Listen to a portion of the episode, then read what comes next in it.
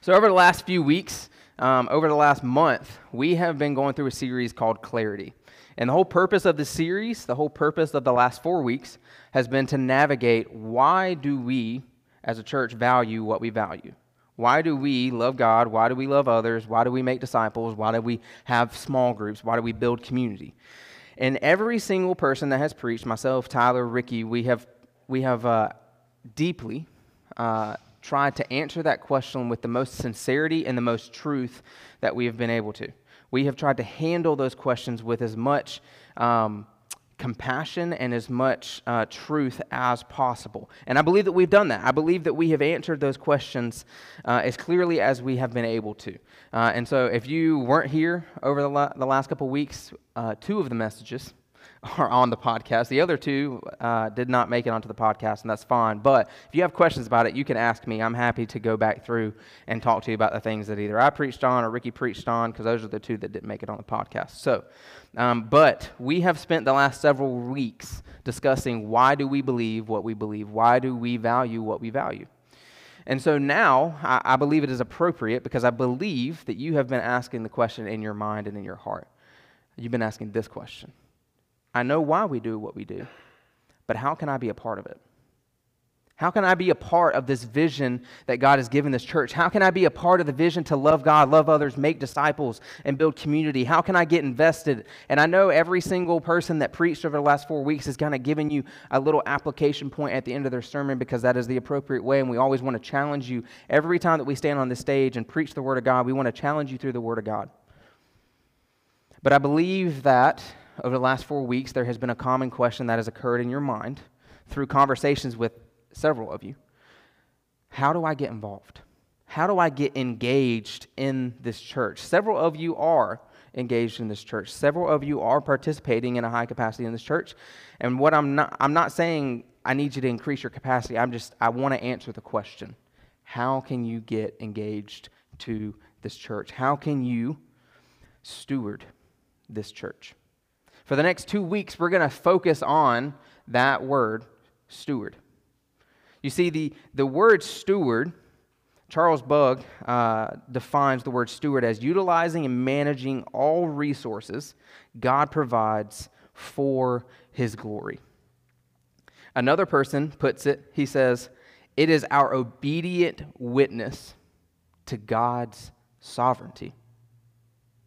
And so like I said, we've been answering the question of why. Why do we do what we do? Now I just want to spend two weeks discussing okay, how can you steward this vision in your life? How can you steward this church? How can you utilize and manage the things that God has given you as an individual, as a person, to glorify Him, not only in your personal life, but also through this church as a congregation? How can you partner with the person that's sitting behind you? How can you partner with the person that's sitting beside you? How can you partner with your husband or your wife to continue to glorify God through your marriage, through your personal life, through the raising of your children, through through this church. I want to answer the question how can you steward this church? And so today we're going to be spending time in Luke 10.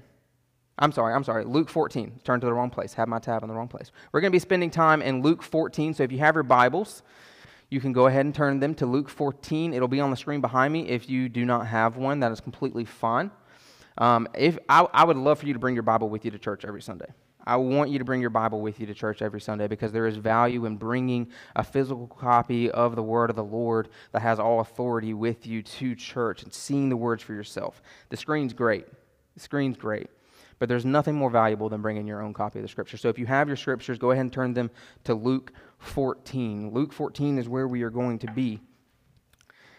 And remember, we're seeking to answer this question how can you steward the church?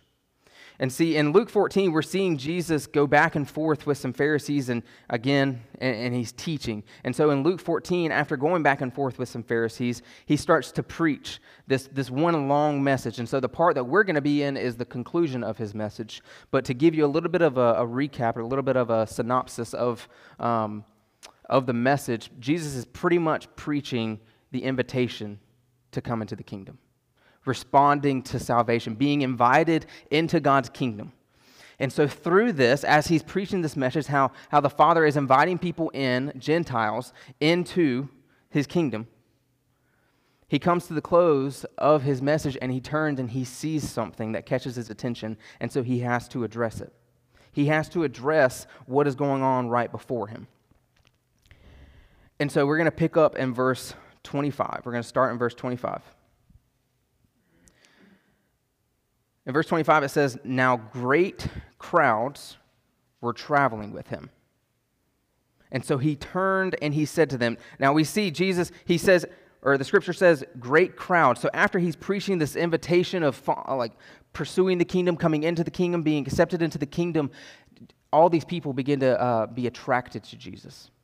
They begin to, to flock to Jesus. They begin to hear this message and they begin to, to understand hey, he's preaching something that I want to hear. He's preaching something that I want to respond to. He's preaching something that I've never heard. I didn't know that I could, as a Gentile, as someone who wasn't a Jewish person, I didn't know that I could respond to the gospel. I didn't know that I could respond and live in the kingdom of Yahweh, the King of, uh, the King of Kings. I didn't know that. And so these crowds begin to flock to Jesus, and he's got this great number around him. He's got all these people around him. And when this happens, Jesus turns to them and he says, If anyone comes to me and does not hate his own father and mother, wife and children, brothers and sisters, yes, even his own life, he cannot be my disciple. Whoever does not bear his own cross and come after me cannot be my disciple. So Jesus sees this great crowd. He sees this great crowd following him. They've just heard this miraculous message of being invited into the kingdom of God because they weren't Jewish people and they weren't allowed to be a part of the kingdom of God. And so he sees this great crowd of people that are like, we want to be a part of the kingdom of God. And Jesus takes this moment to help them understand what it means to be a disciple. And so the answer to the question that I posed, the answer to the question that I posed, how can you steward the church? How can you steward this church? How can you steward your life? How can you utilize and manage the resources that God has given you for His glory? How can you obediently witness through your life and this church, managing what God has provided all for you? How can you do that? Well, the answer is real simple, church. You can be His disciple you can be his disciple? The answer is simple, but the pathway is really, really hard. It's really difficult. As we just saw, the things that Jesus said, when you read that, you're probably like, whoa, hate my mom, hate my dad, hate my wife. Like, what are you talking about? That doesn't sound like Jesus. That doesn't sound like the gospel. That doesn't sound like, like what, what we, the way that we should be living. Well, my prayer today is that I can help you understand that being a disciple means that you can obediently witness through your life and His church and manage the, re- the resources, manage the gifts that He's given you when you value nothing more than Christ when you value nothing more than Christ, when you value nothing more than Jesus Christ, the King of Kings, the Lord of Lords, who stepped out of heaven into our mess just to redeem us, just to die and rise again, all for your sin, all because he loves you and he believes in you and he sees the potential in you and he wants you to live eternally with him. When you live dedicated to that and you value nothing more than that, that is when you are a disciple because that's what Jesus just said, right? We're going to go through it verse by verse. Y'all are thinking like we're just in three verses, so we're going to be out of here in like 10 minutes. Nope. I hope you guys don't have football plans because you're not going to be watching football at 1 o'clock. Peyton does. Peyton's got plans. I'm just kidding. We're going to we're going to be out of here. So we're going to go verse by verse. In verse 26, we're going to look at verse 26. It says, If anyone, Jesus says, if anyone comes to me and does not hate his own father and mother, wife and children, brothers and sisters, yes, even his own life, he cannot be my disciple. You see, when it says comes to me, that means literally going to Jesus. You got to remember, we got to take the scripture at face value. We got to take it and look and understand what it meant to the original audience. Remember, this was a Gentile audience. Luke wrote this to a Roman uh, official, a high standing Roman official, to tell them about Jesus, to tell them about how Jesus was the Son of Man, the coming Messiah that was going to and did save all of creation. He wrote this to help the, the Roman citizens even understand that, that Jesus wasn't trying to raise an army, but rather redeem creation. And so when he writes this, when he says this, he's trying to help the, the original audience to understand these people were coming to Jesus. Jesus wasn't, wasn't seeking to create a crowd. Jesus wasn't seeking to create a multitude. Jesus was just seeking to make disciples. You see, we see the 12 over and over again, but we also see the 72. The 72 show up in Luke. It's the only gospel that the 72 actually show up in. If you read through the Gospel of Luke, you'll see the 72 mentioned a couple times. These were, these were other disciples that were kind of outside of the circle of the, the 12. Maybe had family relations or uh, maybe they were married to one. We don't know. But we know that there was another 72, a second layer of the disciples. And even after that, there was 120 because we hear about the 120 that were in the upper room. And so when Luke is writing this, he's helping the, the original audience understand that Jesus wasn't seeking these great crowds, but rather Jesus was trying to thin the great crowds. That's why he turned to them and he said, he challenged them with this hard statement. When he says, comes to me, it means that these people were going out to them. These people were following him, that, that we were following in his footsteps. And then this word hate, when it says, and does not hate, so they go out and they do not hate, their own father, mother, wife, children, brothers, and sisters, if they do not hate those things, I don't know about you guys, but I love my mom. I love my dad. I love my brother. I love Sarah Grace. I love TJ. I love my family. And the idea of hating my family doesn't really make sense. Again, because it sounds contrary to the gospel. It sounds contrary to what Jesus is asking us to do. And so, this word hate, while it does mean hate, this word hate in the original language, it meant to love less than. It meant to uh, esteem less.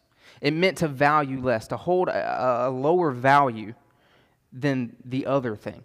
And so, what Jesus is saying, he's saying, if you prioritize these things over me, you cannot be my disciple. If you, if you focus these things over me, you cannot be my disciple. You see, if I prioritize TJ, if I prioritize TJ more than I prioritize, Christ, then I'm not going to raise my son in the way of Christ.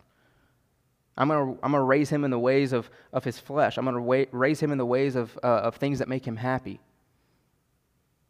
But you know, we all know, like, life isn't always about what makes you happy. Sometimes it involves suffering. Sometimes it involves hardship. Sometimes it involves endurance. Sometimes it involves pushing your, your children. Sometimes it involves pushing yourself. Sometimes it means going through a very, very difficult situation. We see that over and over and over again with the disciples. And so this word hate, it did not mean. It did not mean that you hate and you have nothing to do with them. Rather, it meant, it says, hey, if you're going to distract me from Christ, then I'm going to choose Christ over you. Like, it, it, there's no if, and, or but about it. If you're going to try to uh, sway me away from Christ, then I'm not going to I'm not going to respond to that. I still love you. I still value value you as my mother and my father, as my son. But if you're going to distract me, if you're going to take me away from Christ, then I need you to understand things are going to be a little rocky. I need you to understand the cost. I need you to understand the things that are going to happen. I need you to understand that Christ is the most important and the most valuable thing to me because he has saved me, because he has set me apart, because he has called me uh, righteous because of his death on the cross. You see, it's, it's easy.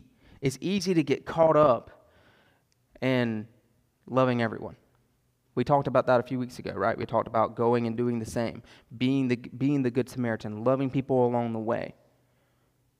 You know, sometimes when you are loving people along the way, they try to distract you, they try to lead you away from the gospel. We see Paul address that in Colossians, the entire letter of Colossians. As if you're a part of a small group, you're going you're gonna see the entire letter of Colossians was written to the church in Preston? Colossi. Colossae. There's a whole joke. Preston corrected me like 13 times whenever I said that. Uh, yes, you did. Um, it's all right, though. He's much smarter than me. Paul writes the letter to the church in Colossae to prioritize and to make one point clear that you can value nothing more than Christ. That you can value nothing more than the one who sits enthroned in heaven over all creation and has all authority over everything, over all your relationships, over all of your resources, over all of your money, over all of your vehicles, over, over your home, over all the creation, the birds in the sky, whatever it may be. He is the one who has authority over all things, and so you have to value him. You cannot let people come alongside you and persuade you and lead you away from these things. You see, disciples, once they're awakened, they cannot be half hearted. They have to be fully committed. They have to be fully committed to Christ, and nothing can hold more value in their heart. Nothing can hold more value in their heart than Jesus Christ crucified and risen. It does not mean that you hate everything around yourself and you detach completely from society. No, loving Jesus does not mean that you detach from society. It does not mean that you, you walk away from society. It does not mean that you're not involved with anything. That's just weird. I mean, I really like watching Netflix. I'm not going to lie. Like, I really like watching football, too. I really, really, really, really enjoyed watching Texas beat Alabama last night. I really enjoyed that. Praise God that happened. Uh, I was praying the whole time. Y'all, I've waited like 14, 13 years for that to happen since Alabama beat them in the national championship and Colt McCoy was the quarterback. Anyways, that's a soapbox. I'm not going to get on that, but it's a soapbox for real. I could talk about it for hours. But even though those things matter to me, they don't matter more to me than Christ crucified. They don't matter more than me than Christ risen. It doesn't matter more than me. It does not, those things do not matter more than me, more to me, ugh, more to me than seeing you built up and encouraged in the gospel. That doesn't, I would rather, I would rather sacrifice all those things to see you encouraged and built up in the gospel in your discipleship relationships and through small group and through your own personal time with the Lord and through prayer. I would rather see those things than anything else because I care more about Christ crucified. If you're a discipler in here, I'm sure that you care about the people that, are, that you are discipling. You want to see them encouraged and built up. If you're a small group leader in here, I'm sure that you want to see fellowship happen. You want to see people come and enjoy time together for the sake of the gospel. You want to see more people come to church. If you're a Christian in here, if you're a disciple in here, you care about seeing more people come to church. You care about seeing the empty seats in this church filled up and more discipleship relationships happened. You see, when, when we are a disciple, we, we value nothing more than Christ. We do not care. We do not care about the circumstances of the world. Yeah, they might come our way. They might, they might lead us one way or the other. Things might get real difficult. But that's just the life of that's the cost of discipleship. That's the life of discipleship. And so in verse, he continues in, in uh, 26 and he says, Yes, even his own life.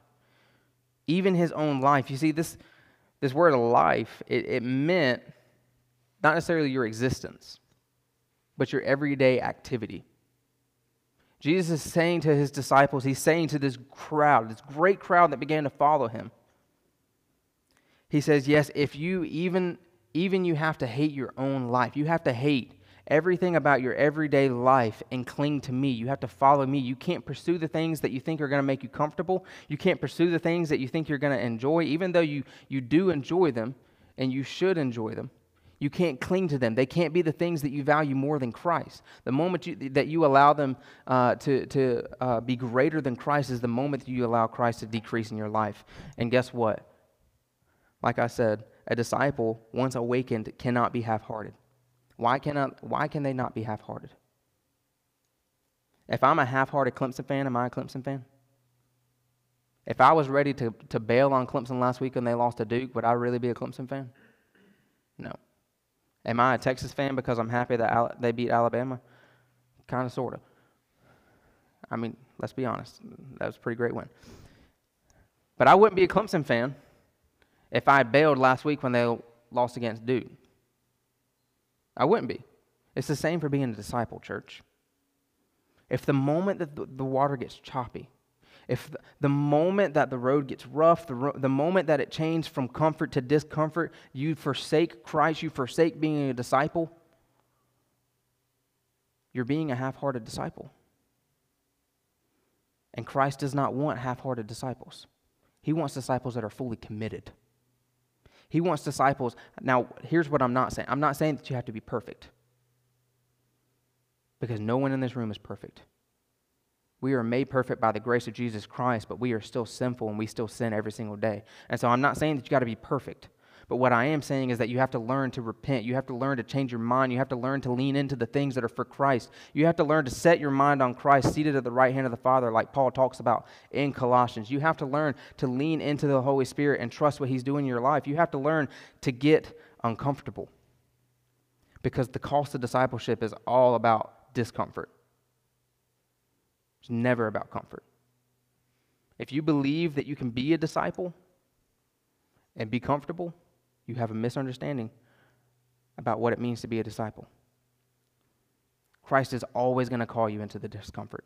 He's never going to call you into comfort. He's never going to call you to not share the gospel. He's never going to call you to, to sit back. He's always going to call you to go further. He's always going to call you to go deeper. Why? Because He's out there with you because he's in it with you. He's not just calling you out and he's not staying back. He's going with you. He's going before you. What did it say in verse in verse 27, I believe it was? What did it say? It says, "Who does not bear their own cross and come after me?" We're going to come back to the barrier own cross, but come after me, cannot be my disciple. Jesus is saying, hey, whoever does not bear their own cross, whoever does not bear their own, uh, their own shame, their own guilt, I'm not saying that you don't process those emotions. I'm not saying that you don't deal with those things, but what I am saying is the act of going to the cross, it was a shameful thing. When you picked up your cross, you knew that you were going to death. You got to remember, what did it mean for the, for the, uh, the Roman people when uh, they saw somebody with a cross? Carrying across upper road. They understood that that person was going to die. They understood that there was no way out, that there was no way back, that there was no way to turn, there was no way to lay that cross down and to turn back and still live. They knew that that person was going up that road, going to that mountain, going to that place, carrying that cross, whether it be just the beam, because sometimes they would carry just the beam that they would be nailed to, or the whole thing, whatever it may be. They knew that that person was going to die. And so when Christ calls them out and he says, hey, you have to bear your own cross, you have to bear your own cross, that means, hey, you are going to a place that is going to lead to death. Now, for the disciples that were hearing this, that was literal. For Peter, for Andrew, for, for all the disciples, that was literal. For us in our context, that may not be the case. For some overseas missionaries right now that are risking their life to take the gospel to un, unreached countries, that is the case for disciples that are taking the gospel into places that are completely anti Christian, anti Jesus, anti church, they are risking their life for the gospel. And they do understand that the, the cost that they are facing is death. But for us in our culture, it means death to self. We have to die to self. We have to die to our desires. We have to die to the things, yes, that we may love and we may enjoy if it keeps us from Christ. Y'all know I've talked about it a lot of times. I love to I love video games. I love video games. Y'all know. Like I talk about video games all the time. I enjoy a great video game. Like I could sit in a room all all Saturday and enjoy a great video game. Like this new game called Starfield just came out and it's about being like this space explorer and like there's like a thousand planets in the game that you can visit. If you don't know anything about video games, you're probably like Grayson, what are you talking about? It's just a really cool game. Like you know, a long time ago, people would talk about being like a space cowboy. Like that's literally what this game pretty much is. Like you're pretty much a space cowboy, pretty much. Like I've, I did not even really think about that, but that really is what it is. And so like I want this game so bad, so bad. But the reality is, is that I can't pull myself to buy it because the amount of time that it's going to take for me to actually play it is going to take away from my attention from you guys. The amount of money that's going to cost could be money that I could put towards buying somebody a cup of coffee in discipleship or buying somebody lunch to get to know them better. You see, I'm sacrificing those things that I love for Jesus, for the church. It doesn't mean that I don't play video games because I still play video games. I play the ones that I got. But I sacrifice the things that I, that I would love to have, the things that I would love to see, the, the things that I would love to, to enjoy for the sake of the gospel, for the sake of the advancement of the gospel. Shoot, I would love to go to a Clemson game, but I just had to say no to going to a Clemson game because I'm going to be preaching. Praise God. Praise God. It was an 8 o'clock football game, and I was like, I can't do it. There's no way. There's no way that I could go to an 8 o'clock football game and then show up the next Sunday morning and preach effectively for you guys, even though sometimes that's questionable. But, like, there's no way that I could do it. I just, I wouldn't, I would be asleep on stage. Y'all would just watch me sleep right here on the floor. Like, I could not do it. And the reason why I said no, again, is because I value nothing more than Christ. I want to see Christ glorified. I want to see Christ edified in your life. I want to see these things happen. And the question is, what does that look like in your life? Because again, Jesus, at the end of this, he says, and come after me. You see, the act of following Jesus, the cost of following Jesus, the act of valuing nothing more than Jesus does not mean that Jesus is nowhere to be found. No, Jesus is before you in all circumstances, and he is asking you to come after him, to follow you into places that he has already been. Because he has been in your circumstance, he has been in your, in your place. He came and took on flesh for you and died for you and sacrificed everything. He understood the cost because he lived the cost. He's not asking these disciples to do, he's not asking you to do anything that he has not done because he sacrificed everything that he was and everything that he is for you. And so he's merely asking you to be a disciple. He's merely asking you to mimic the life that he lived.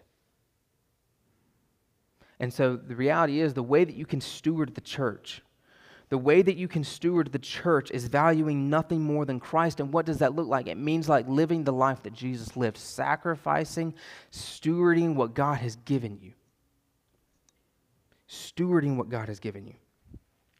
You see, there's a couple examples that we see throughout Scripture, and specifically, I love John 1 because in John 1 we see four different people we see four different people understand the cost of discipleship. We see four different people live this little tiny portion of Scripture out at the beginning of Jesus' ministry, not at the end, at the beginning. We see Andrew, whenever he hears about uh, Jesus from John the Baptist, and John the Baptist is proclaiming, Look, the Lamb of God. I love this story. I tell you guys this all the time. Whenever he says this, G- uh, Andrew leaves behind that life and begins to follow Jesus, begins to pursue Jesus along with an, another disciple. We don't know their name.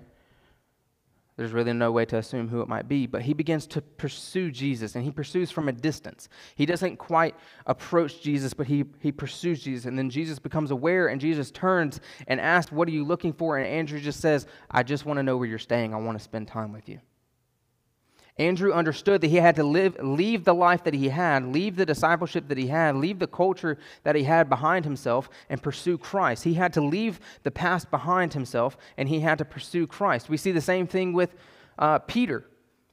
Andrew then left Jesus to go and find Peter, and Peter left behind the boat. We see it in John 1, and we also see it in the other Gospels because when Andrew left Jesus in this moment, he went to Peter. Peter was in a boat fishing, and Andrew was helping him, and Andrew was telling him about the Messiah. And then Jesus shows up, and they get out of the boat so quickly, and they run up to Jesus, and Peter leaves that life behind because Jesus calls him. He says, Follow me. Peter understood that he had to leave that life behind. And then we see Nathaniel. Nathaniel does the same thing. And then we see Philip. Philip does the same thing. And then we see Timothy. All throughout the letters, we see Timothy do the same thing, and we see Titus do the same thing. We see Paul do the same thing. Paul left behind his life.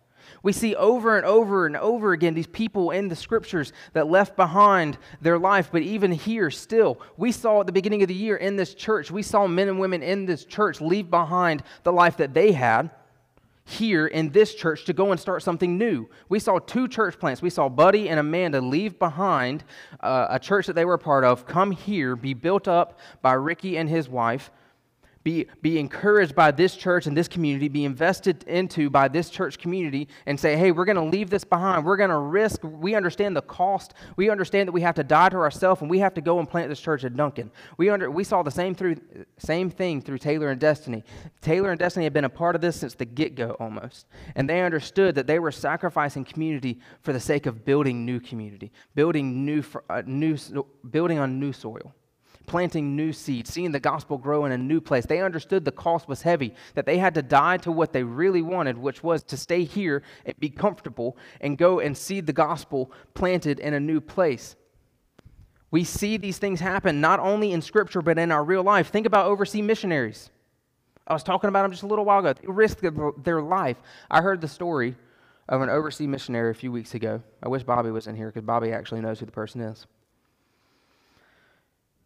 She is from a church that's here in the upstate, And she, I'm not going to say any names, I'm not even really going to mention where she's at, but she is in a place to where she can't have photos taken of herself.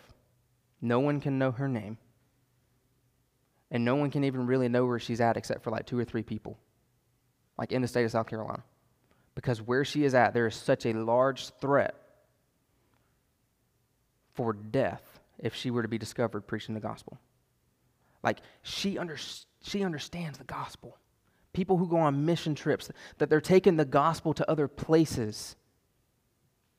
Heck, even if it's you and a in a coffee shop and you're taking the, the gospel to a coffee shop here in Spartanburg and you understand that the cost of discipleship is not your own comfort but rather discomfort, you understand that the cost of discipleship is valuing that that person knows the eternal reward that they're going to receive if they live by faith. They understand that the, the way that bondage is going to be broken if they receive the gospel. You understand and you value Jesus Christ more than your own comfort, more than your own circumstances, more than the things that are happening in your life. Doesn't mean that you, you, you like get over the things that are happening in your life. No, you deal with those things with Christ, but there's also a part of living on mission for Christ.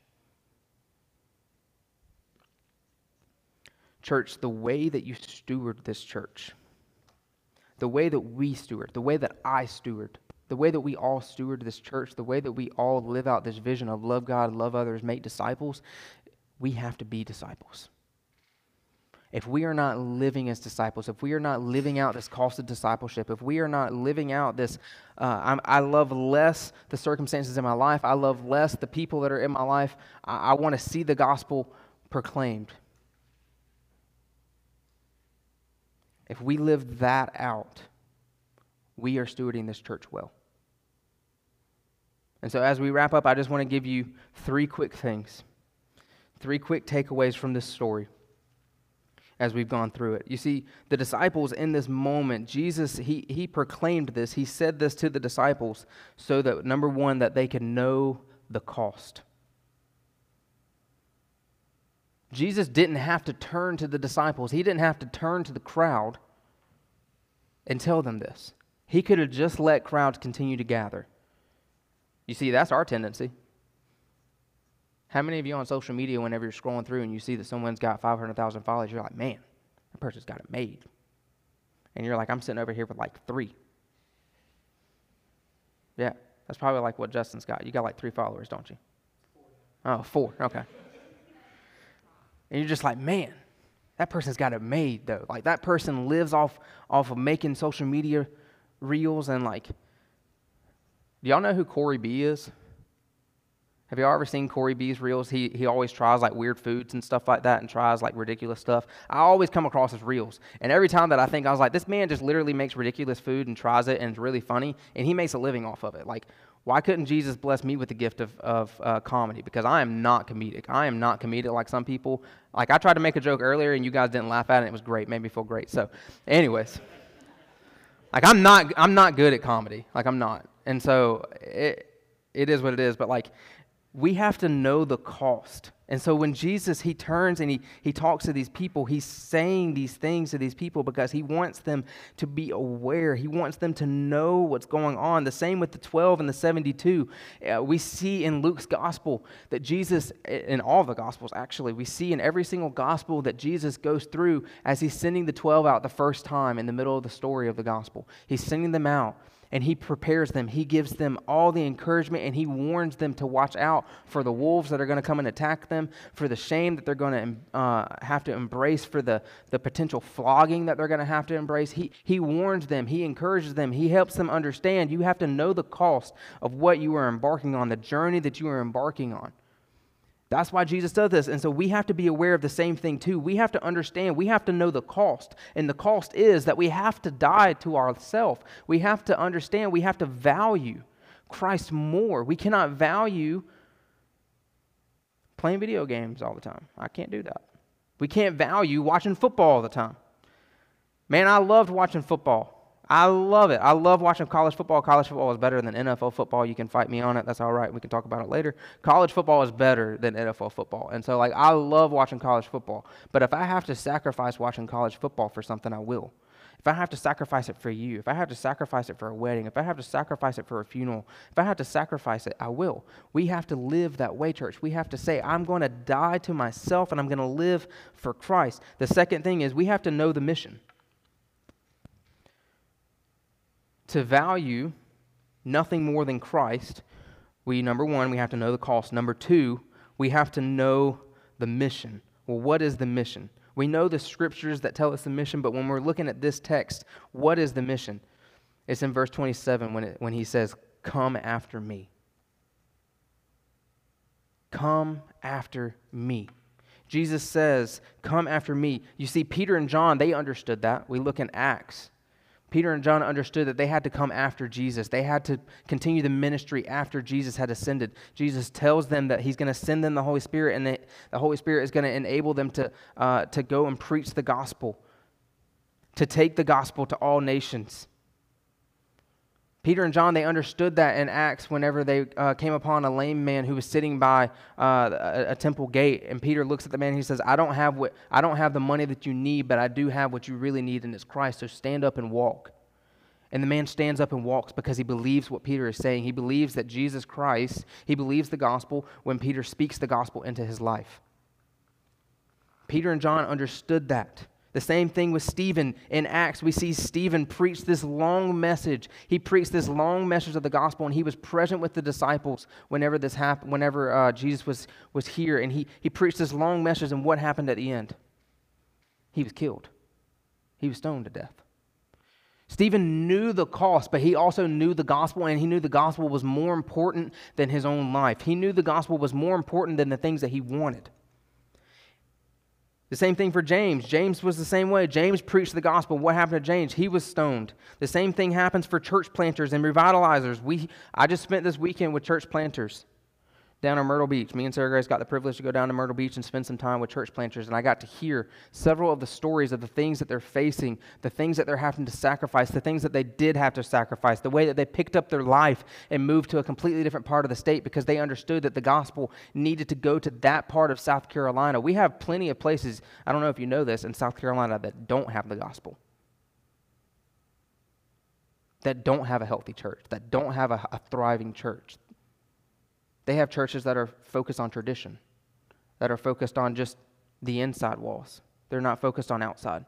They're not focused on taking the gospel out. And so the SCBC, praise God, they're focused on getting church planters, and churches in South Carolina are partnering with these men and women. They're focused on getting these church planters to go out and take the gospel into these places. They understand the mission, they know the mission. We have to know the mission. Our mission is to come after Christ, to follow his example and take the gospel into our workplace, whether you're a teacher or you work behind a desk, wherever it may be. Guess what? You're probably working with other people who need to hear the gospel that are just as broken and just as overwhelmed as you may be in this very moment, or it may be uh, the way that you were whenever you met Christ. Whatever it is, there is a person around you that needs to hear the gospel, that you just need to know the mission and live the mission. And so the last thing is we need to know the reward. We need to know the reward. And, and praise God that this even came, came up because this is what we're going to be preaching on for, the, for pretty much the entire fall. We're going to go back into the book of Joshua and we're going to dive into this, this idea of what is our eternal reward. But really simply, our eternal reward is the very thing that we have to be. The reward is being his disciple.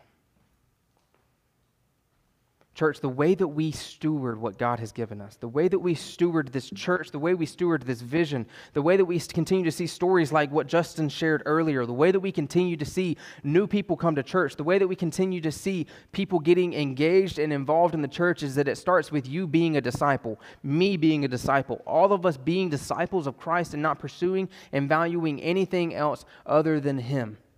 We cannot pursue or value anything else greater than Him. The moment that we allow our finances to be the things that we idolize in our life is the moment that we disengage from the church. The moment that our comfort, I know I keep talking about comfort, but comfort is just something that has been on my mind all week this week. Comfort is a primary enemy of being a disciple. It is a primary enemy in our culture. Again, I told you, we have to die to ourselves. The reason why it's so hard is because we get so comfortable with, with what we have, where we're at, where we're going, that we forsake Christ in those things. It's so easy to get focused on the things that make us comfortable, like our jobs, our school, whatever it may be. We get so comfortable that we can't steward the church, that we can't partake in the church, because whenever we become comfortable with our job, we begin to do more for our job and less for the church. Here's another thought. The moment that we begin to be comfortable with our with our job is the moment that we begin to do less for our wife, less for our husband. You see, we get comfortable with one thing in our life. We get so fixated on it and we begin to value it above anything else, doing it the best that we possibly can. But can I just ask you a question? What would it look like if you took a month to just focus on stewarding the gospel in your life? To really leaning in, seeking the Lord in prayer every day. Every day. And I don't mean just like in your car but like sitting down, maybe writing out your prayers. That's what I do. Writing out your prayers. And then talking to the Lord about them. What would it look like if over the next month you said, I'm going to steward the gospel in my life so that I can steward this church well because I love this church? I've been asking myself this question too of what does it look like for me to steward my life the gospel in my life better so that I can continue to steward this church well? We all should be asking that question. And so the question is, as we conclude, how can you steward the church? You can be his disciple. You can value nothing more than Christ. I want to leave you with one last thought that I just I came across this week as I was studying. William Barclay, he wrote tons and tons of books on Scripture. Amazing, amazing theologian. Lots of commentaries. He's much smarter than me. And on this very topic of stewarding the gospel in our life, and this very topic of, of stewarding the church, and this scripture specifically, he wrote this one thing. He says, It is possible to be a follower of Jesus without being a disciple, to be a camp follower without being a soldier. Remember the story that I told you about Andrew? Andrew followed from a distance. He was afraid to approach Jesus because he was comfortable where he was at. He was happy where he was at. He was afraid of it not being true. He was afraid of, of, of facing hardship. He was afraid of the circumstances, and so he stayed at a distance. But then Jesus invited him in. And what did he choose? He chose to be a disciple, not just a follower. He chose to be close to Jesus, not at a distance. He chose to be uncomfortable, not comfortable. He chose to be a student of Christ. Church, I am thankful for the way that you live out being a disciple. You do. This church does. You live out being a disciple. But the question is always and should always be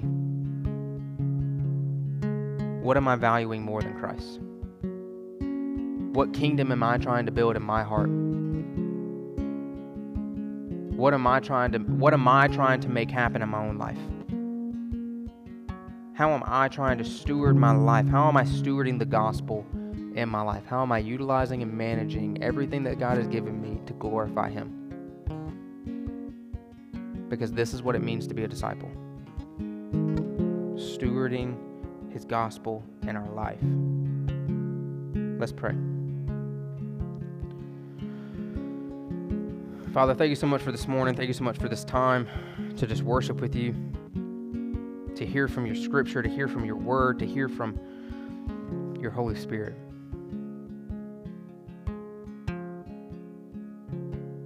Lord, I pray that in this time that our hearts have received an urgency, a conviction to forsake comfort and to pursue discomfort for the sake of your gospel.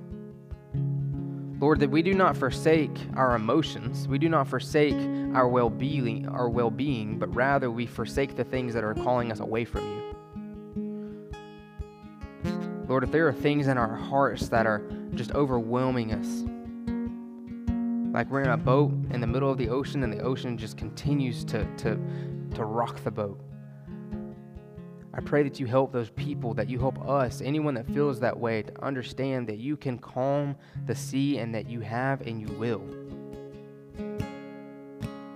That we just need to lean in and be your disciple, to be your student, to understand the firm foundation that you have given us. Lord, soften our hearts. Help us to be disciples. Thank you for joining us this week. We hope you were encouraged by the message. At ID Clifton, we exist to love God, love others, and make disciples. To learn more about ID Clifton, including our gathering times, small groups, and events, please visit us at idclifton.com. We'll see you next time.